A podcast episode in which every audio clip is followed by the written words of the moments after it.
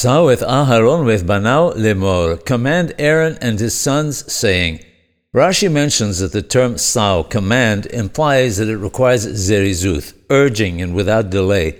This verse is speaking about the olah sacrifice. The Torah does not mention any specific sin that it atones for. Quoting the words of the Hachamim, Rashi tells us that the olah comes to atone for positive commandments, Maswat Aseh, that a man was supposed to do but didn't. It also comes to atone for a sin that a man committed, which could have been atoned for had he done a specific action, but didn't do it. An example of this would be if he left over some of the meat of the sacrifice till morning, which he's forbidden to do, the Torah tells us that he could have rectified it by burning it in fire. Not doing an action that one is supposed to do is a form of laziness. That's why it needs to be rectified with zerizut. Had he been quick to do what he was supposed to do, he would not have had to bring the sacrifice. That is why the Kohanim were also commanded to perform the sacrifice with Zerizut so that the people would learn from them.